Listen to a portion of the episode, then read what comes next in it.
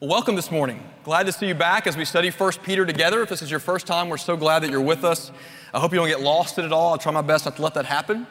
Um, we're going to stand now to read God's word together in 1 Peter. So if you're able, would you stand and turn in your bulletins or your Bibles to 1 Peter chapter 2, verses 13 through 17. Peter writes, Servants, be subject to your masters with all respect, not only to the good and the gentle, but also to the unjust. For this is a gracious thing when, mindful of God, one endures sorrows while suffering unjustly. For what credit is it if, when you sin and are beaten for it, you endure? But if when you do good and suffer for it, you endure, this is a gracious thing in the sight of God. For to this you have been called, because Christ also suffered for you, leaving you an example so that you might follow in his steps. He committed no sin, neither was deceit found in his mouth. When he was reviled, he did not revile in return. When he suffered, he did not threaten, but continued entrusting himself to him who judges justly. He himself bore our sins in his body on the tree, that we might die to sin and live to righteousness. By his wounds you have been healed. For you were straying like sheep, but have now returned to the shepherd and the overseer of your souls. This is the word of the Lord. Thanks be to God. You may be seated. Let me pray for us briefly. Father, thank you for your word to us this morning. We pray that this strange text, Father, that feels really miles away from our ordinary lives, that you would preach the gospel to us and that you would give us more of your Son. We pray in Christ's name. Amen. So, what do we do with a passage like this? You know, we have before us this morning a situation in which the Apostle Peter, an emissary of Jesus, an emissary of the truth, is writing to slaves. Servants is a nice translation, but really slaves, and telling them to obey their masters, to submit to their masters, even when they suffer unjustly. What do we do with a passage like this? Not only does the position of the addressees apply to none of us in the room this morning, but uh, in the Western world, the whole institution of slavery has been judged an evil as it should be. And sometimes passages like these that don't immediately confront that institution as the evil that it is seem to discredit the Bible's authority to rule over our moral vision. So, what do we do as Christians with a passage like this? So, what I want us to do this morning. I want us to listen to Peter with charity. And as God's word, I want us to listen with anticipation that God is here and He has this passage for us in this room this morning. And I think that if we do that, if we listen well, like we should to anyone, really, but I think as we do it here this morning, we'll find that that Peter's words are really revolutionary for the church in his day, just as they are in some different ways revolutionary, I think, for us. Because what Peter says this morning to this church and this time in that place, 2,000 years ago, radically confronted the social norms of those Christians. And he radically confronts our social norms as well. So let's look at it for a moment with those two questions in mind. Number one, how does Peter specifically confront the church in his day with the gospel? And how does he do so for us? Let me back up for a moment and give you the big picture of what's going on. So, so back in chapter 2, verses 11 through 12, and Mark spent three weeks on this, we really have the central verse or the central two verses of the book. In 2 11 through 12, Peter writes this Beloved, I urge you as sojourners and exiles to abstain from the passions of the flesh which wage war against your soul. And the important thing to note there is it's written throughout the book. It's our theme this year, this, this, uh, this kind of August through May, is that Peter is addressing people who are out of step with the world. He calls them sojourners, exiles. These are, these are people who should not consider this world their home. And what does he tell them to do? Well, listen to verse 12. This is sort of the summary for his instructions. He says, Keep your conduct among the Gentiles honorable, that they may see your good deeds and glorify God on the day of his visitation. How do, you, how do we make our way in the world that's not our home? Peter says, Keep your conduct honorable, do good, that other people may look at your good and may see your good and, and long to know the God that you worship. Now, the reason that's so important is because really the rest of the letter is spelling that out for us. What does it mean to do good in the specific social situations in which Peter's listeners faced? The first situation that he applied the gospel to, the gospel of doing good, of, of living well, of being honorable, was the situation we looked at last week. It was a situation that we find ourselves in when there are, for whatever reason, civil authorities above us that we don't agree with um, whose uh, convictions we don't share. And Peter says, Look, in order to do good, submit. For the Lord's sake, do good still, but submit for the Lord's sake to those authorities. This morning, Peter turns to what was perhaps the most central institution in the Hellenistic world, and that is the institution of the household. The institution of the household. So, the household, or the oikos as it was known in Greek, was not simply about how we think of our homes today, the homes that you'll return to and maybe take a nap in if you're lucky this, this afternoon. It wasn't, it wasn't a Norman Rockwell painting. It was, um, you know, it wasn't a refuge from the public life. The oikos in, in Peter's day was the center of social stability for the state. In fact, it was so important, so critical to social and political stability that every major moral thinker in his day addressed instructions called household codes to this institution.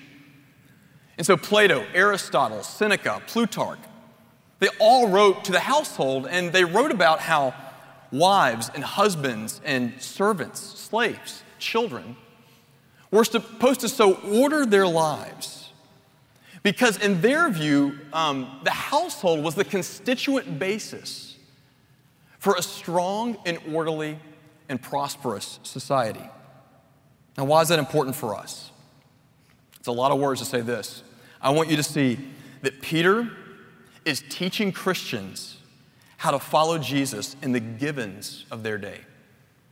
He is saying, look, you don't need your circumstances to change. You don't even need your institutions to change in order for you to be faithful where God has you right now. You can go home, you can wake up Monday, you can wake up Tuesday, and discipleship requires faithfulness in those particular contexts. I'll give you a quick illustration of this. If, if you have kids or you were a kid once, that's everybody, right? You can laugh for a second. Yeah, thank you. Gratuitous. You know, though, how an athlete can capture your imagination, right? So, when I was younger, it was Magic Johnson, Larry Bird.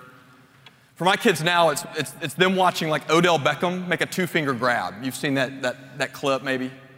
Or watching Steph Curry cross someone up and shoot a, a 40 footer. Or watching Jordan Spieth hit a ridiculous flop shot out of the rough, right? So when kids watch that, what do they immediately want to do? I know what I did, and I know what my kids want to do. They want to go home and they want to practice that crossover, perfect it in the backyard. They want to see if they can hit that same 40 footer. Even though they can't catch with two hands yet, they want to see if they can catch with two fingers now, right? They want to hit that same flop shot. Why is that? They want to take the moves of their models and bring them into the context of their ordinary lives. We want those moves happening in our backyards. And I want you to see that's exactly what Peter is doing. He is saying to these early Christians here is how you take the ethic of Jesus Christ, here is how you take the moves of your Lord and Savior and apply them in your own backyard, into your everyday, into your ordinary context of household and vocation and civic life. Peter, for these next few chapters, is speaking the gospel into their backyard. Now, what was the backyard of these servants? I want to just approach that for a moment because it's a little bit different than how we often think about slavery. The situation of these household servants was not the same as the situations wrought by New World slavery. New World slavery was race based, It was whole person and lifetime ownership that was resourced and perpetuated through illegal kidnapping. Very, very different. Nor is the situation of these household servants any sort of parallel to illegal trafficking today. And I say that because it would be completely wicked and completely out of touch to use a passage like this to defend those institutions. So, what was life like for the servants? Well, these servants lived in the household, almost a part of the family. They weren't segregated from the rest of society. They often accrued enough capital to buy their freedom in 10, 15 years if they saved the right way. There wasn't a whole lot of noticeable difference between a household servant, if you walked on the street, and a free person of the lower class in the Roman world of that day. Now, I'm not saying that to excuse the social order. I, don't want you to hear me doing that. And, and clearly, in this passage, the servants could be treated in really horrible ways, just like wives could, just like children could. I'm just telling you this to frame the proper context for Peter's address. The way to think about these servants is they were the bottom rung of the household institution. They were the lowliest, they were the least empowered wherever they walked in their day to day life. So, how were Peter's words revolutionary for them? Well, I want you to notice three quick things in the passage. The first thing I want you to notice is this that Peter addresses the household slaves, the household servants, directly. He addresses them personally as church members, as human beings capable and responsible for their own behaviors. Now, you wouldn't notice that because it's not a big deal to us, but it was a big deal to them because none of the other Greek thinkers who wrote the household codes ever addressed slaves, ever addressed servants. They addressed the men of the household and they expected them to enforce order through their authority. But Peter says, I'm going to talk to you as human beings and not just about you. Because you are moral agents made with the dignity of God's image. That's the version number one. He talks to them. The second thing I want you to notice is that Peter addresses the household servants first in order. He addresses them first before he addresses wives or husbands, who he addresses last. And that's important because the household servants were always last, they were least. And yet, if you peek ahead, you'll notice that Peter not only treats them first here, but he talks to them the longest. He treats them with the most length. He spends more time on them than he does with anyone else in the household. That's curious. Why would he do that? Well, Peter believed that these servants occupied a critical role in how the gospel would be demonstrated in the household institution. And Peter is saying to these servants, I want you to know that what you are doing in your service has incredible value in the kingdom of God. It's an important reminder for us this morning, isn't it? That what the world often considers menial or undignified or small or lowly is not the evaluation shared by Jesus Christ. That in the kingdom of God, meaning and value and impact are assessed very differently than they're assessed in the world. That's the version number two. And finally, and most shockingly here in the passage, especially in verses 21 through 25, I want you to see this that Peter attaches their vocation as servants as the vocation that most closely resembles the story of Jesus Christ here on earth. That is maybe a little bit shocking for us, would have been incredibly shocking for them. That you would say that God Himself came to earth, that He wore our flesh, and He was made in the image of a household servant.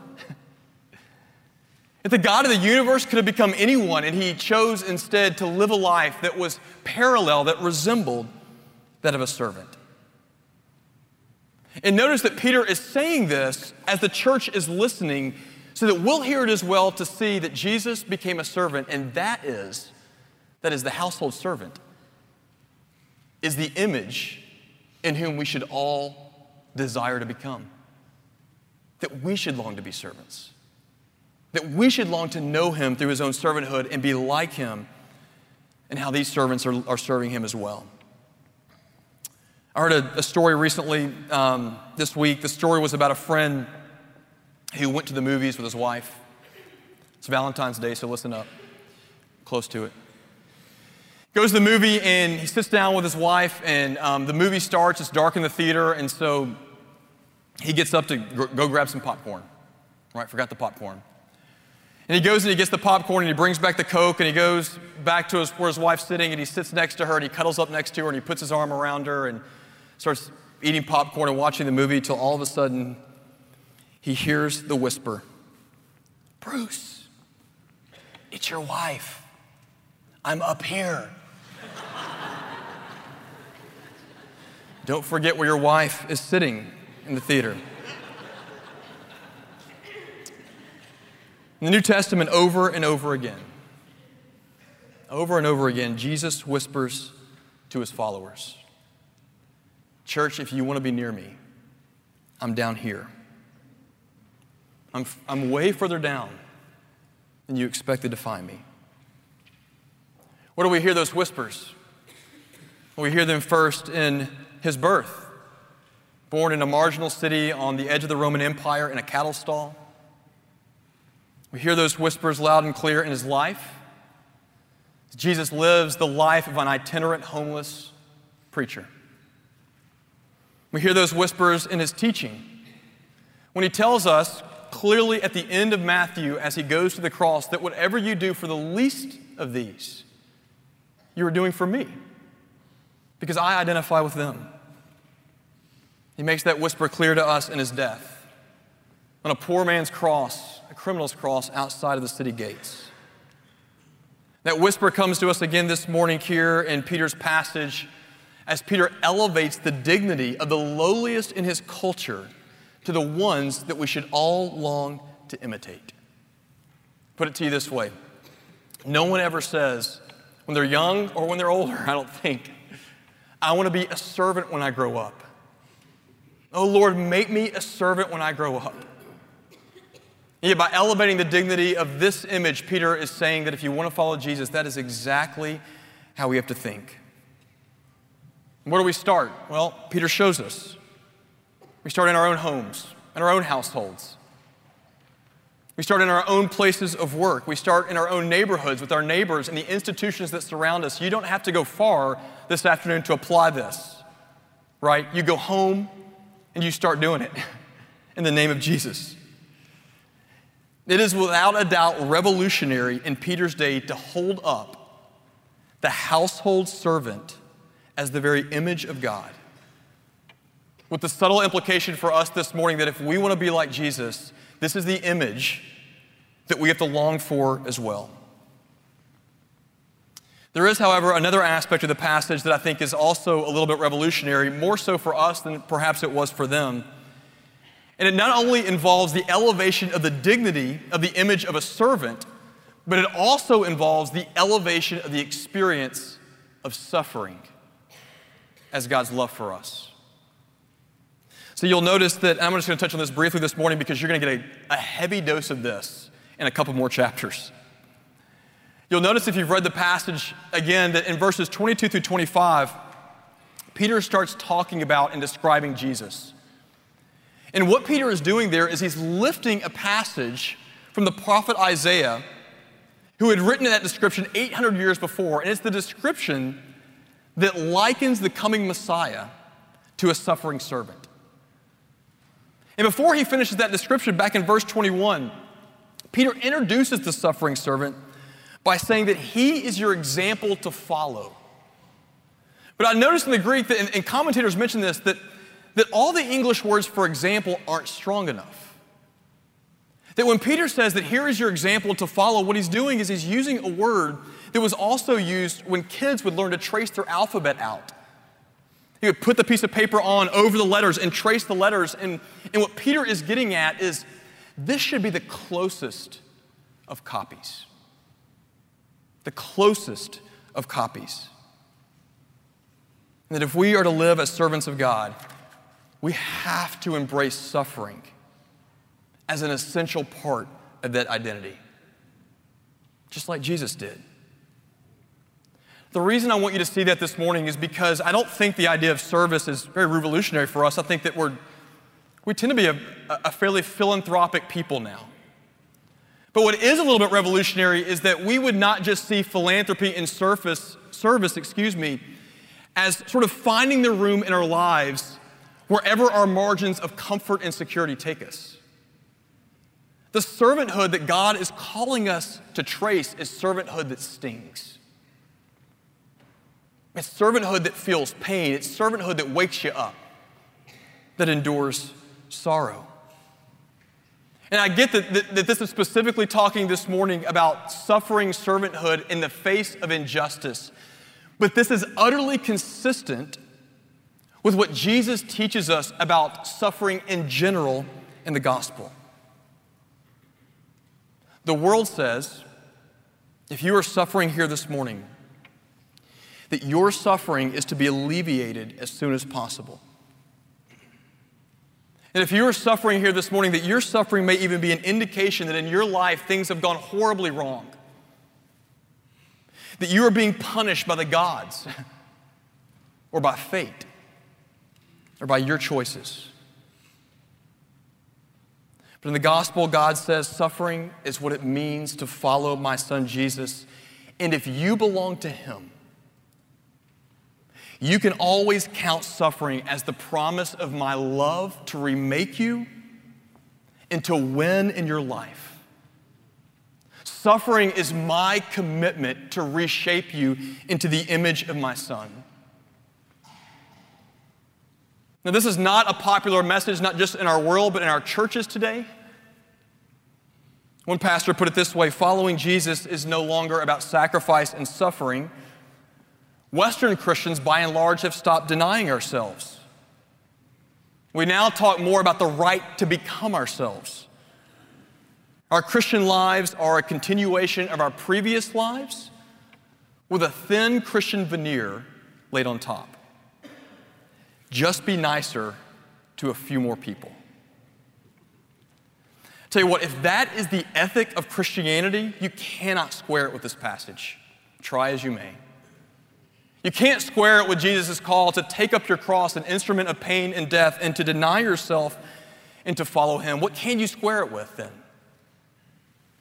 Jesus says, You can square it with my love for you, with my grace in your life. You look back at verse 19, and verse 19, God says, or Peter says, For this is a gracious thing.